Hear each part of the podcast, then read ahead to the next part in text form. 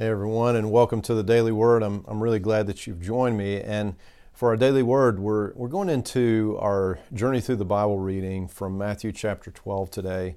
In verse thirty-three, Jesus says here, "A tree is identified by its fruit. If a tree is good, its fruit will be good. If a tree is bad, its fruit will be bad." And what we're we're thinking about today is how Jesus, in this passage, he gives us two principles. One is the principle of the, the tree and its fruit, and then also of the treasury of our hearts. And and so um, just kind of, let's just look first of all at what's going on here. The, the Pharisees are trying to squash the, the speculation that's happening among the people that, hey, this Jesus, do you think he's the Messiah? I, I think he might be the Messiah that the Scriptures are talking about. And they want to they want to squash this speculation, and so they make this this really uh, amazingly outlandish accusation that Jesus is casting out demons by the power of Satan. And of course, that doesn't make any sense at all, because Satan is not working against his own interests. He he has interests, and he is trying to work those out. And what is actually going on, Jesus says, is that the kingdom of God has come, has come near. Jesus is the Messiah. He has come. God is breaking into this world.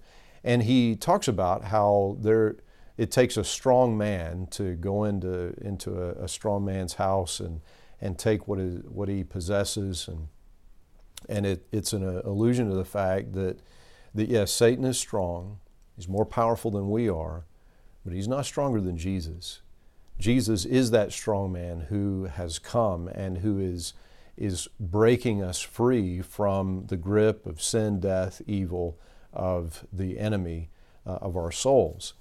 And, and he brings up these, these two principles in relation to this accusation. First of all, that if good things are happening, they're happening because a, a good tree is producing, right? That There is there is good fruit that comes from that which is good.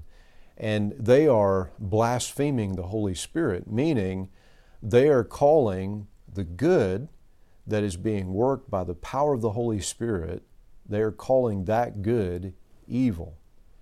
And there's great concern, I know, around this verse, because Jesus says that the sin of, of blasphemy against the Holy Spirit cannot be forgiven.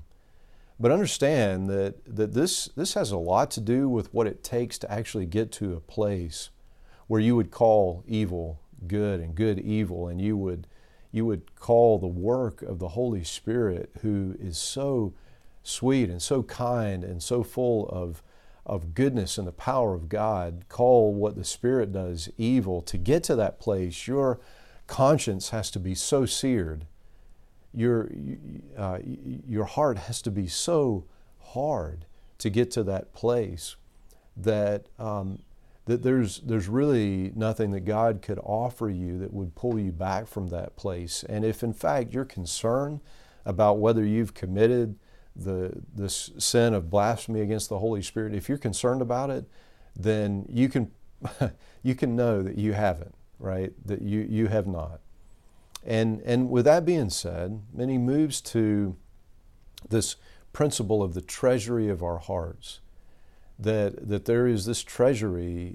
Our hearts are kind of like this treasury where we're we're storing things up, we're we're uh, putting things into our heart, we're we're feeding our heart and soul things, uh, we're directing our attention in certain ways, and that that store actually comes out. That when we When we speak, when we move and act, we're, we're bringing out of that storehouse what is in us. And, and it, I think in terms of application, where the Lord um, really felt like was leading me on this was to consider my input, to consider what is it that I'm, I'm storing up. And, and the truth is that we can bring into our storehouse things like Uh, desire for selfish gain, for uh, we can bring anger and and hate, hatred and bitterness. We can bring our disordered desires and, and let them take root and begin to to grow and expand in our hearts. Or or we can store up the Word of God in our hearts. We can uh, we can store up the glory of God, looking at the glory of God in the face of Jesus Christ. That can be the reality that we're we're allowing into our hearts, bringing into our hearts. We can dwell in our hearts on the goodness of God, on on the, the reality of the gospel.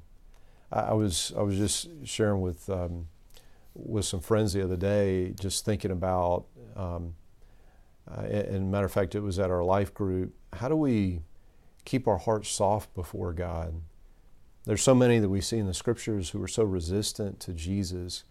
How can we make sure that that, that never happens? And and I don't know what the answer is entirely, but I, I, I was sharing that one of the things that's been really valuable to me is is pastors and other uh, uh, teachers in the Christian faith who have brought up the fact that we must always focus on the gospel of Jesus, that that looking at the gospel w- will prevent us from becoming proud, because w- we need the Lord to save us.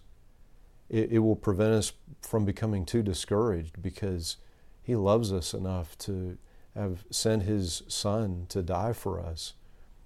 It, it prevents us from losing hope, because Jesus Christ is, is raised from the dead, and and He is raised for our sake too, so that we can have life. And and it prevents us from an arrogance. It prevents us from trying to be above people and trying to hurt people, because the ground is level at the foot of the cross.